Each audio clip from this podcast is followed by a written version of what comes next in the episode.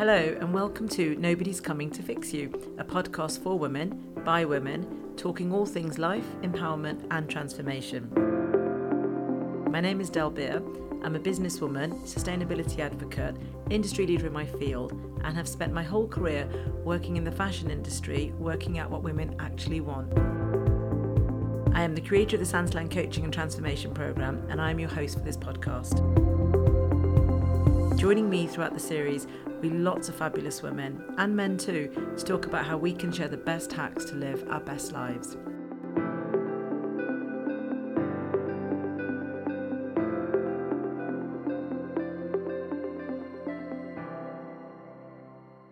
Hello and welcome back to another episode of Nobody's Coming to Fix You. Joining us today is the remarkable Tiff Darke, somebody who embodies the very core of our Santalan ethos. Her journey is a testament to the transformative power of aligning your personal values with your professional pursuits, especially in the sustainability space. She has emerged as a top thought leader in reshaping how we perceive and engage with sustainable fashion. I'm thrilled to have Tiff Darke with me here today, sharing her invaluable insights. Tiff, welcome to the podcast. Oh, thank you so much for having me. So let's get started. First thing I want to talk about is your career. So at Santalan, a key pillar of our work is career transformation and career transition. I would love it if you could share with the audience your career journey from editor in chief at Style magazine through to working at Harrods and then Agora, becoming a sustainability activist. I think everyone will be really happy to hear about your journey. Well, I never really knew what it was that I wanted to do. I actually fell into journalism because it seemed like a good idea at the time. And the moment I started working in journalism, I loved it. It was like being at the nexus of everything that was going on. And I was very lucky to work on national newspapers from the get go. So I would sit there and I would have the foreign news editor telling me everything that was going down in Iraq. And then, you know, the politics editor would be saying what all the gossip was from Westminster. And you'd get to hear so many great things. And then you'd get to write about them as well. And you could be very influential. So journalism was my passion straight away. And I was actually working in news features around the time of 9 11, really enjoying it when the editor of the Sunday Times asked me if I'd like to relaunch the style section as a woman's glossy. And I was like, don't be so ridiculous. I'm having a great time where I am. Don't pigeonhole me. He said, don't be ridiculous. It's the most amazing job. You better take it. So I said, yes. And he was right. It was amazing. And that was really the period 2002 to 2012 when if you remember those noughties times you know it was all about excess consumption. The high street went off the wall. There were trends everywhere. Celebrity was everything. Size zero was everything. It was just britney spears kate moss sienna miller the launch of grazia they had one of those three women on every week. There was so much to talk about and it was so much fun to be had and I really enjoyed it. But we were very lucky because we'd cornered the advertising market to start off with because we were the only big weekly magazine. And then obviously competitors came in, and then 2008 came around, and suddenly it was a much more difficult market to get advertising in. So we had to transform ourselves and find different ways to create revenue. And we were successful in that. So then what happened was the Murdoch Enterprise, which owned the Sunday Times at the time, asked me if I would set up an agency to work across all the different titles within news. So I did that. And basically, I went commercial. And that was a very interesting learning experience for me to understand how brands work, how people sell products, what they need to sell products, how you find audiences when they aren't naturally gravitating towards you, and then really how to create content for brands so that they can be relevant and all sorts of different brands. So this wasn't just fashion. You know, I think I ended up my first campaign was the Asda 9.99 exotic meat feast for I'm a celebrity, get me out of here. and I think the week before I'd just done an interview with Miuccia Prada, so it was the most extraordinary transition of my career to date. But anyway, so that was fun. And then I was very lucky after a couple of years of doing that to be asked to go and do something similar at an editorial platform in New York. It was a cable TV company that had several brilliant brands, the History Channel, Biography Channel, A&E and they were looking for someone to come in and run all the different social media, YouTube, linear TV channels and create a cohesive voice across all of those channels. And so going and doing that in the time of Trump, I arrived on the day that he was inaugurated. It was quite a ride. Wonderful to be working in American media that was very interesting time.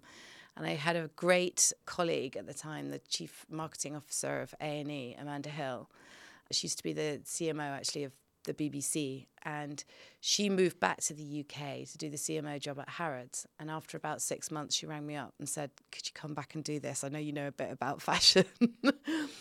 Working at Harrods was just something I couldn't turn down, and it was such a joy to go from Midtown Media Manhattan to Knightsbridge and going from those kind of grotty Manhattan offices to the riding the fifth floor escalator, Egyptian escalator in Harrods, going past Balmain and Chloe.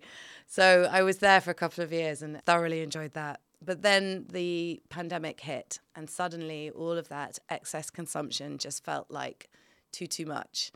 And there was one day where the whole thing peaked. And in the morning, I had ridden across the pandemic hit London, empty streets to get to Knightsbridge to the store, which was obviously closed and empty, to capture content of Louis Vuitton handbags to send to princesses floating on the sea in Thailand who had nothing better to do than shop luxury. And then cycling back again and kind of grabbing my kids and going out onto the doorstep and banging the saucepans for the NHS nurses. And I was like, oh, this is a bit broken. Mm. So I left Harrods and I chose to educate myself. And that was quite a big step, actually, because I was in my late 40s at the time. And to go back to school and learn about something actually felt like such a treat. Like you forget that actually going and learning and starting something again is such a nourishing and amazingly luxurious thing to do. And I chose to go and learn about sustainability because I could see that whatever it was I did next, it was going to have an impact. And I did the Cambridge Institute of Sustainability Leadership course, which quite a few people have done. And everyone who's done the course will tell you it's an absolute game changer. And they say with sustainability that once you know, you know, and you can't really go back. And after that, I found like I'd found my purpose. So now what I do is I try and relate what I know about sustainability with the field that I feel I have influence in, which is fashion. And I try and change industry and change consumers around fashion to have a more sustainable mindset so that we can hopefully transform the planet and get to the place that we need to be. Great. Thank you for that. I'm really curious to learn more about your decision to go back to school I did the same thing this year as well. I studied for my coaching qualifications. Actually, I didn't think too much about it before I started. And then finding myself back in a classroom, finding myself doing assignments, working suddenly I realized I was back to where I was like 30 years ago. And it was really interesting. And I'm really glad that I did it. But, like, what was your reason to go back? I didn't know what I wanted to do next, actually. I knew I'd reached the final point of the stage that I was in, and I just could see a subject that I felt would be relevant to whatever it is that I wanted to do. I wasn't even that interested in sustainability, to be honest. I just thought, oh, well, this is going to play a role.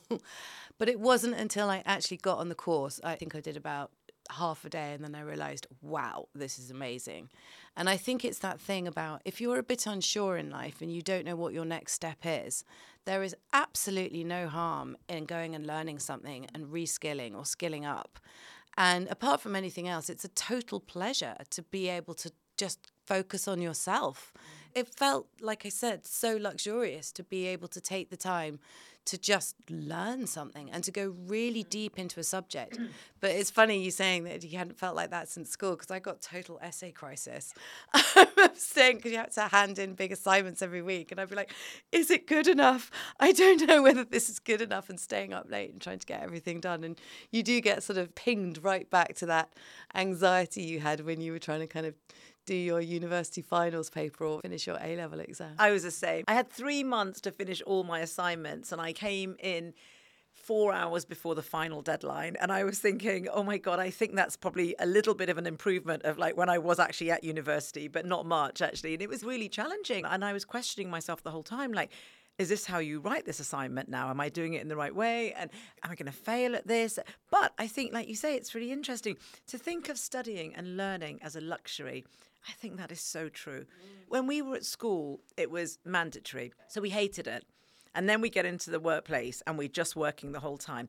But giving yourself the time to learn, it's so wonderful. And also, I think it just opens up doors for not necessarily career change and transition, but maybe like extra things that you can incorporate into your life. You don't have to change your career. It might be that you create like a side hustle, you might create a little a hobby, something that you enjoy doing in your spare time. It's a great way to learn, isn't it? It is. And actually, that course specifically felt like a business studies course. It was a business studies course with a sustainability lens. So while I was learning about sustainability, I was also learning really interesting stuff around kind of, you know, production, manufacturing accounting, legal, you know, all of that stuff, which had never really come into my frames of reference before.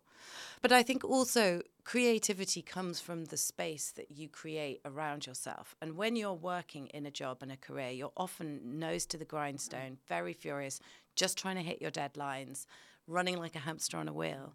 If you take time out and you go and learn something, you suddenly have all this headspace that you didn't have mm. before. And actually, I found that doing that was what gave me the inspiration to start Agora, which is as you, the sustainability boutique that we have in Ibiza. And I would not have really come up with such a wild and wacky and crazy idea, I think, had I not given myself the space to just allow other things to come into my head. I mean, let's talk a little bit about Agora. It is the most beautiful store in Ibiza. I mean, like, not only is it in the beautiful Six Senses Hotel, the store itself is stunning. The assortment, the selection is fabulous. And I say it as someone who's been a fashion buyer my whole life. I was blown away. It's where we first met, actually, in the store. Tell us a little bit about the mindset and the strategy behind the store. Well, I co founded it with my partner, Daniela Agnelli, who's a Vogue fashion director and neither of us had any idea about buying or any idea about being commercial really at all. And so we approached it. We set it up in lockdown as well. So everything was done on Zoom.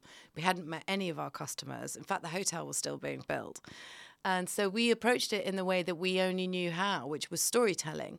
And we knew we wanted to tell the story of fashion and sustainability. And we'd kind of broken it down into these chapters, which are recycle, reduce, restore, and rent. So we started to choose brands and products that basically fitted within those chapters. And Daniela has the most beautiful aesthetic. She's a fantastic stylist. So she was sort of putting her lens over the way everything should look, which is absolutely right because no one's going to buy anything mm. unless it's desirable. Mm. And then we would choose things on the second lens, which is does it actually have a conscious journey from production to point of sale and then afterwards? So does it use recycled materials or future facing fabrics? Does it support a small community that needs restoring around the world? Is it everlasting design that would allow you to kind of reduce the amount of stuff that you've got in your wardrobe? Or, failing all of those things, could you rent it? Yeah. and so that was how we put everything together. And we were very clear as well that we didn't want to do what everybody else would have done in that situation, which is buy a whole load of broderie anglaise and mm. set ourselves up as a resort wear boutique. We wanted to do something really different because we had this story that we wanted to tell. And I think that's been part of its success because when people walk into a hotel boutique, you expect to see a bunch of key rings and bikinis and floaty caftans, don't you? And you don't get that in Agora at all. You get a very highly curated, aesthetic organized around different storylines. And we're really big on our visual merchandising and telling those stories. We produce magazines and we do a big event series as well because actually, for us, the most important thing is not selling the product that's in the store, it's telling the customer why that product is in the store in the first place because we really value it because we think people have gone to an extra length to make sure it has a conscious journey in this world. You also attract a lot of high profile sustainability activists that come and talk in the store as well, which I think adds a lot more momentum to the whole project. Yeah, I mean, actually, it's very purposeful. And that was one of the things I wanted to tell you about Dalbir is that when I pivoted and took the learning course, it was a, a, time in my life that lots of people talk about your kind of midlife moment, your third act, as some people like to call it. And I think for a lot of your career, you're running around doing the things that you feel like you should do, or running around doing the things like your boss tells you that you should do or that everybody else tells you that you should do or if you've got a family maybe the things that you have to do to put the bread on the table and all those kind of things and then there comes a point in your career where you're like actually I just want to do the thing that's really good for me. And like I said, I would never really chose to be a journalist. I fell into it. And I'd never asked myself, what is it that I really want to do? Obviously, we all want to change the world, right? that's what we want to do. So you've got to find out a way that you can do that and be effective at doing that. And I think with this platform, Agora, and then with all the other things that I do around it, my Substack, It's Not Sustainable, the campaign, it's really about trying to change people's mindset. And so, with that as the heart of it, we've managed to attract some amazing people who have amazing hmm. stories to tell to come and be in our store, to talk to us about what it is that they're doing, to talk to our guests and our customers. And we've created a community that is really focused on re-engineering fashion for you know the next 30 50 100 years of the human race. It's wonderful and i think what you're also able to demonstrate is that you now have been able to reposition your life and your career to reflect your personal values. And i think that's something that for so many of us would be at the top of our list, but actually getting there is really hard for some people. You've been able to do it, I've been able to do it, but for a lot of people listening to this, they'd be thinking, actually, I'm not in a place where I can work in an environment that reflects my values. Do you have any advice that you would give to them? Yeah, I mean, you make it sound really easy. It's really not easy. it's not easy at all, no. It takes an awful lot of, I mean, like I said, the space to think about things. And I think taking time to really go into yourself and find out what it is inside you that really matters. I mean, it sounds cheesy and a cliche, but doing a bit of meditation every day does make a big difference, I think, to centering yourself and working out what's really inside. You have to make decisions all the time about what's right for you and what you need to do. And they're really difficult decisions to make because there's always loads and loads of compromise. And so you have to really consciously choose the thing you think is right rather than the thing that needs to happen. But I think the easy thing about that is nothing feels so great as doing something that you think is worthwhile and that mm. means something to you. It's worth all the money in the world. It really is because there's that thing that you go to sleep at night knowing that you're doing the right thing and you wake up in the morning thinking this is what I really really want to be doing. And what about fear? Like, how much does fear factor in your kind of like thought process, and how do you deal with it? Uh, I just ignore it. Brilliant. Fantastic. That is great. I, I asked the question because we were talking about this yesterday, and a friend of mine said to me, I'm really surprised that you're doing the podcast because you actually hate being on camera. You hate having your voice recorded. You hate everything that the podcast kind of stands for. And I was like, yeah, it's true. But I really wanted to create the podcast because I wanted to create this space where we could have these conversations. And the, every conversation is about a hack or a tip or a trick that we can give to our audience to kind of help them navigate their own journeys. But it's really interesting. And I've only been doing it for a couple of months, but already I'm really happy that I had something that really controlled me and I just kind of said, I'm not interested. I'm going to just pass it. I'm just going to put it to the side. And I've just uh, kind of overcome it. And again, I'm making it sound really easy. I mean, I've hated like a lot of this journey. I'm always debating like would we do it on camera or was there a different way to do it but actually i think just to like go through it and see what's the worst that can happen try it you set up your business in lockdown in a hotel that hadn't even been built yet. that is super brave. When I set up a line, it was the same thing. We literally launched a line a month before lockdown started. And then there was this decision about do we keep it or do we just postponed the concept until we're past lockdown. But actually, we just carried on, and it was really difficult, as I'm sure launching Agora was as well. But then you're stronger for it, I guess. Yeah, I mean, I think what you realize over time is failure is actually a good thing. And do you know what? The last 10 or 15 years, and particularly Generation Z and generations coming up below us, have been really good at embracing this narrative. But that failure is a good thing. Mm. And actually, we were always scared of failure, like we yeah. didn't want to lose face. Failure was not an option. That was sort of our mantra, wasn't it? And actually, what younger generations have taught us is that failure is really good because you learn something from failure. If you just succeed all the time, then you don't learn anything.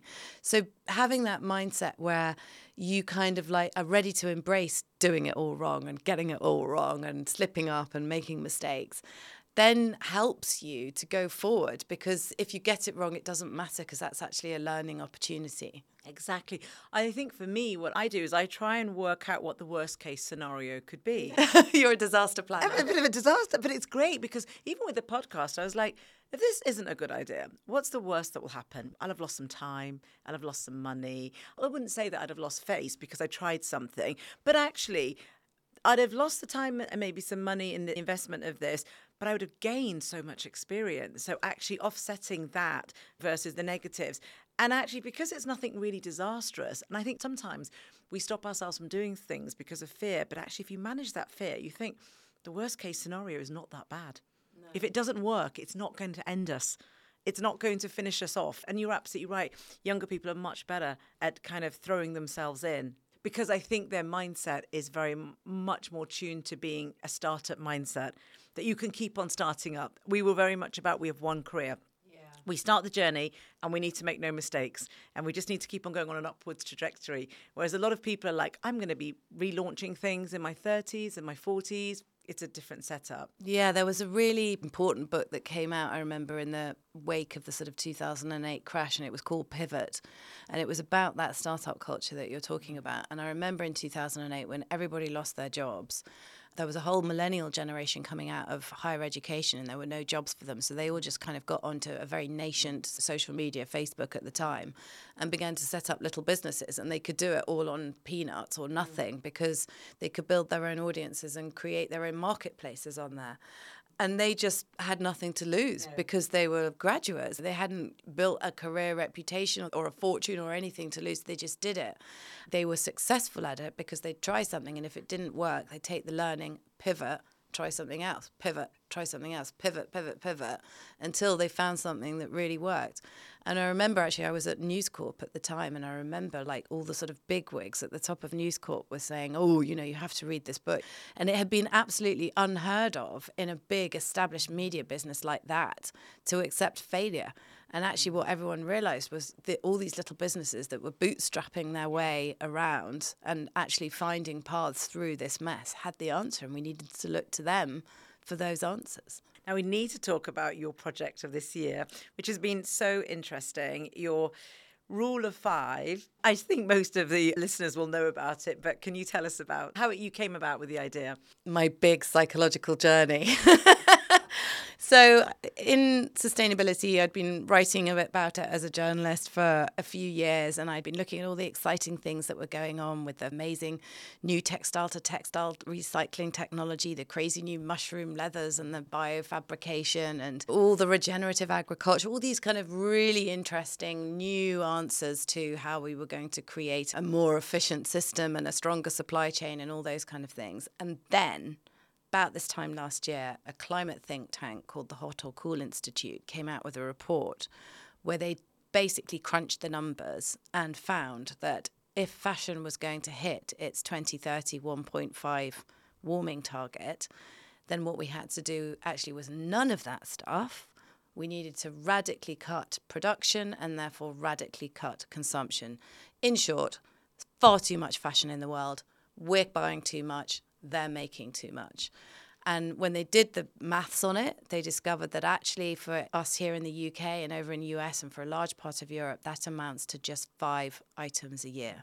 So if you care about climate and you care about the trajectory that the world is on, you can really only afford to buy five new fashion items a year. Now, when this came out, I was a bit like, what? you know, I am not someone who would confine myself to five. I could buy five items in a single shop. This was like a massive wake up call to me. And I kind of rang all my fashion friends. And I was like, Have you heard? What are we going to do? This is a nightmare. And then I just thought, well, look, if I really mean this stuff, then I actually I need to do this. I need to do. I need to see if I can go through a year only buying five items. So January last year, I launched the Rule of Five and set it up on Substack and thought, right, you know, anyone who wants to join me, come along on this journey with me. We're going to find loads of ways to enjoy our wardrobes without buying much new. Let's go and see what they are. And you know what? The most interesting response to me was that the people who jumped on board overwhelmingly did not jump on board because they cared about climate. They jumped on board because they were just sick of buying so much stuff. Mm. You know, they felt like their wardrobes were overflowing, that their consumption habits had got out of control, that they needed to stop spending. It's basically a fashion diet, how to lose your fashion weight. Mm. And it's been a very interesting journey. And along the way, we've discovered all sorts of brilliant new kind of mending and altering apps that have all sprung up in the wake of this. Think places like Save Your Wardrobe, Sojo, mm. and The Seam, who I would recommend everybody check out. Renting, mm. I always thought renting was for occasion wear. It's not. You can rent coats. It's a mm. brilliant way to get yourself through February. Rent three amazing new coats and just have a really good month. You can rent handbags as well. And now there are subscription services where you can rent workwear by the month. And then swapping parties, I loved those. They were so much fun. Like I hadn't realized you could have so much fun with your friends when you did these swapping parties. And then obviously, you know, vintage and thrift and resale. You're not allowed to do very much of it because obviously the second-hand market is showing no sign of slowing the mm. first-hand market. So I limited myself to four second-hand items on top of my five new. And off I went. And I'm glad to say that here we are in December, almost a year later, and I have actually managed to only buy five new things. Yay, excellent. Uh, me too. I know. Which I'm really, really pleased with. I mean, I think it's a fantastic. I think you should admit, though, because I think this is a really good insight into you, which is that you thought you weren't going to do it, right? Absolutely. I mean, I'm one of these people who very much cares about sustainability, but also is very mindful of giving people another thing to do, another task to do. Because I feel like a lot of the listeners will be thinking, that my life is already stressful enough. Don't tell me, don't preach anymore to me. When I first heard about it, I thought, oh, are people going to give a lot of pushback to this. And I myself was like, Don't boss me around. Uh, yeah, like, don't boss me around and don't add any more pressure to my life. And I've got a very stressful life. And I kind of came up with lots of kind of reasons why I didn't think it would work. However, it was in my mind. And then it was in November when Jane was here, Jane Shepherdson, and we were talking about it. And I said to Jane, It's really interesting. I said, I've kind of been silently protesting about the idea of somebody putting like a framework around something that I thought I owned, which was like my shopping habits. And I said, and yet I feel like I'm going to get there. I think I'm going to make it. And actually, I didn't realize at the time it was November. I'd already kind of like I'd, I'd achieved it, and then I didn't buy anything else. And I thought that's it. So it's really interesting. It kind of like was in the back of my mind and I went about my business. But I think this fashion diet that you talk about, and by the way, that was a great name for a new book for you. I think for, for the new year, that would be brilliant. I just think that's what it is. And I think for a lot of people, they will really connect with that. It's not so much that their focus is the climate, it's just the fact that they want to get out of this obsessive habit that every new occasion requires a new outfit and getting into that relationship with rental, which we talked about earlier on as well. I mean, I wore my first rented dress at a big party last month, and I loved everything about the process. I loved going in to try it on, to hire it, to hand it back, to know that all my friends have seen it. I never have to have it in my wardrobe. You can also be a bit out there when you rent something because yeah. it's less of a commitment. So you can like really try on a different personality just for the night. Jane said that as well. She was like, you wear bright colors when you're renting and you'll probably buy black when you're buying. And I think that you're right, it extends beyond occasion wear. I think it's perfect for occasion wear. But yeah, I think you can have a lot of fun with it. So what's for 2024? Well, I mean, I can't go back now because apart yeah, from anything yeah, else, exactly. I've just learned how to value things the really interesting thing is that I'd had so much stuff before and I was buying so much stuff and it was all pretty meaningless. The things that really meant something to me were the things that had been in my wardrobe for a very long time that had become my stalwarts and my friends and my reliables. And now that's what my wardrobe 100% consists of. And I, there's no way I could go back to flashing into Zara and doing a big sweep. No way, especially knowing what I know now about fast fashion and all that kind of thing. So I want to continue with this as a way of living now because it has actually taught me how to have a greater value relationship with the things that I own, how not to be drowned by stuff, how to really understand with each piece that we have that the journey that it has from kind of field to closet and then beyond our closet where it goes after mm. that and how we extend its life and get as much use out of it as mm. possible. But also beyond all of that, W, I've just I've had so much fun with fashion this year. You know, like I have really learned how to do it in loads of different ways and be much more creative around it than if I'd just kind of picked up Vogue and said, "Oh, right, okay, these are the seven trends for spring summer. I better go and get them." You know, "Oh, that's the boot shape or that's the midi skirt. Quick, check, check, check." Actually, what have I got in my wardrobe? Mm how can I alter it to make it more relevant to right now? What can I rent? What can I mend? Who can I swap with? How can I have my next swapping party? I'm going to take it on for next year. I mean, I'll probably change it a little bit because I've got to take in a few of the things that I've learned, but haven't quite decided how I'm going to do that yet, but I'm busy thinking. I think it's fantastic. You're right. You can't really go back from it, but I think like you say, taking the learnings and finding ways for it to be a sustainable approach for other women, I think is a great idea. I think also, like a lot of people have said to me, that they want help in building kind of wardrobes from the bottom up again, like capsuling. And, and I think that's something that would be really helpful next mm. year. And one of the things I'd really like to do on one of our Santaland retreats is really do a session on wardrobing and to talk about what your work wardrobe could look like, what your weekend wardrobe could look like. I think we all just think that we need so much more than we actually do. Well, if you look at your wardrobe and think, how much of this do I actually wear? And generally speaking, it's about 30%. Yeah. Women wear about 30% of their wardrobe. And then look at that and think, well, how much of that do I really wear? And depending on the season, obviously it changes mm. season to season, but there's probably about 10 items yeah. that you wear day in and day out, like they're your absolute go tos. And actually, the way I started Rule of Five last January was I did a big wardrobe audit. Mm. And if people are kind of interested, I'd really recommend that where you just pull everything out of your wardrobe, lay it all down on the bed, and kind of have a good old look and sort it into, you know, what you want to keep, what's working. What's. But that whole audit of what do I actually wear? What do I really wear? Will tell you an awful lot about what you like, what's comfortable, what suits your lifestyle, and also what you're missing as well. Tiff, maybe you should come to my house and do my wardrobe. actually, we can start there. Actually, but you know, in the in the eighties, Donna Karan did it. Do you remember that? She had the seven piece capsule wardrobe. Yes. She was all over that. I think we need to go back to it because I actually realised that, like you say, I wear very little of my actual wardrobe. It does create some anxiety for me because I feel like there's just too much stuff in there that I don't need. But it's having the time and the discipline and Uh, to actually let go of things. Now, I want to talk a little bit about fast fashion. It's interesting when we look at Gen Z and the kind of retailers that support Gen Z, say ASOS, Zalando, and then we look at retailers like Marks and Spencer and Next that often are maybe more Gen X. It's quite interesting that when you look even at share prices, Next and M&S are doing really, really well. Mm. Zalando, ASOS doing pretty badly. Is that really kind of telling us now that younger consumers are already finding so many alternative ways to shop and they're rejecting first-hand product and uh, whereas the older consumer is thinking no i'm still very comfortable going and buying lots of new things yeah, it's so interesting, isn't it? I think Gen Z are all over secondhand thrifting, pre-loved. I mean, I don't of the Gen Zs that I know. I think they buy almost exclusively secondhand. They love the thrill of going into a charity shop, going on the hunt, finding something that they really like, and then creating a completely unique outfit. If there's a piece that they really want, they'll go and hunt it down secondhand because they can't afford it firsthand.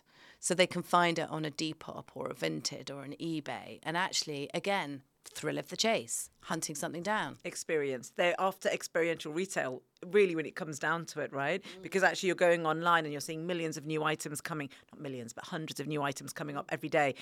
And it doesn't feel very exciting. But like you say, the thrill of being able to find something in a vintage store, that sort of experiential moment to be able to tell your friends, I got it from Vinted or I got it in a vintage environment. I really wonder what that kind of like will do then to the affordable retail market. Yeah, well, I think there's something interesting in parallel that's going on about trends. So ASOS and Zalando and all those fast fashion places have really built their business model on trends. So you've got to get it. You've got to have this. This is the way to be relevant. Got to get this now. Get it before it goes. But because of TikTok and other social media platforms and the speed of information building up so quickly now, you can cycle through like seven trends in a day, can't you? I mean, yeah, your Strawberry yeah. Girl Summer, Cottage Core, Y2K, you know, all this stuff like is all happening simultaneously. So actually, the whole trend universe now is massively fractured. So there isn't, or very rarely is there one trend that unites us all into thinking, oh, gotta have that. Mm Is it the personality trouser or whatever it is? There's very, very few trends now that get the whole fashion universe going. That's the thing. So, with that in mind, actually, I think the business models behind your ASOSs and Zalandos don't quite work. I think that's what's happening now, and I think it's been reflected in the share price. It'll be interesting what happens to them in the next few years. Yeah, and Marks and Spencers and Next, which have always built their model around having a core wardrobe of kind of core staples and then something kind of zhuzhy should you feel like it rather than kind of chasing the trend. They might come up with the silver trouser, but really seriously, how many people buy the silver trouser from Marks and Spencer? Yeah, no, exactly, exactly. So listen, we're nearly at the end of our time. One last question. So Santalan means balance in Hindi, and you're a very busy woman with lots going on. How do you get balance in your life? If you ask my husband, he'd probably say I don't have it. I love to do yoga, but I don't do it enough. If I don't carve out time for myself to do it, I really, really miss it. Spending time with the people that really matter to me, and that would be people away from work, like my friends, mm. my family. I wish I could do more of that actually, and I wish I could do more of that thing where we're all meant to go away and meditate and go on a retreat and all those kind of things. I remember you in your previous podcast talking about retreats and how you love a retreat. And I was like, God, I love a retreat too. Haven't been on one for about 10 years, but in my head, I'd like to go. I think we're all striving for balance. But so I think that was a very long winded way of coming around to saying is, I think you just need to have a conversation with yourself. Mm. And it's a personal thing. And you need to sit down with yourself and discover what it is that you really want. And it's not the same every day you know, what I need today might be very different from what I need tomorrow but having the honesty, the dedication, and the commitment to sitting down with yourself and asking that question, having that conversation is probably the best way we can all achieve balance in this world. Oh, fabulous. Tiff, it's been amazing talking to you. I've so enjoyed this conversation. It's so close to my heart as well. Thank you so much for being on the podcast. And let's audit your wardrobe in January. I'm up for that, definitely. and come to the retreat in February too. I would love to. Perfect. Put Great. me in. but thank you so much. I hope you enjoyed this podcast with Tiff Darke focusing on all things sustainability. To learn more about sustainability and everything else that we discussed, please log on to our website at www.santalan.com slash podcast for all of the relevant links. Thank you for joining me for this episode of Nobody's Coming to Fix You. I hope you've enjoyed it. Please follow us and subscribe for future episodes.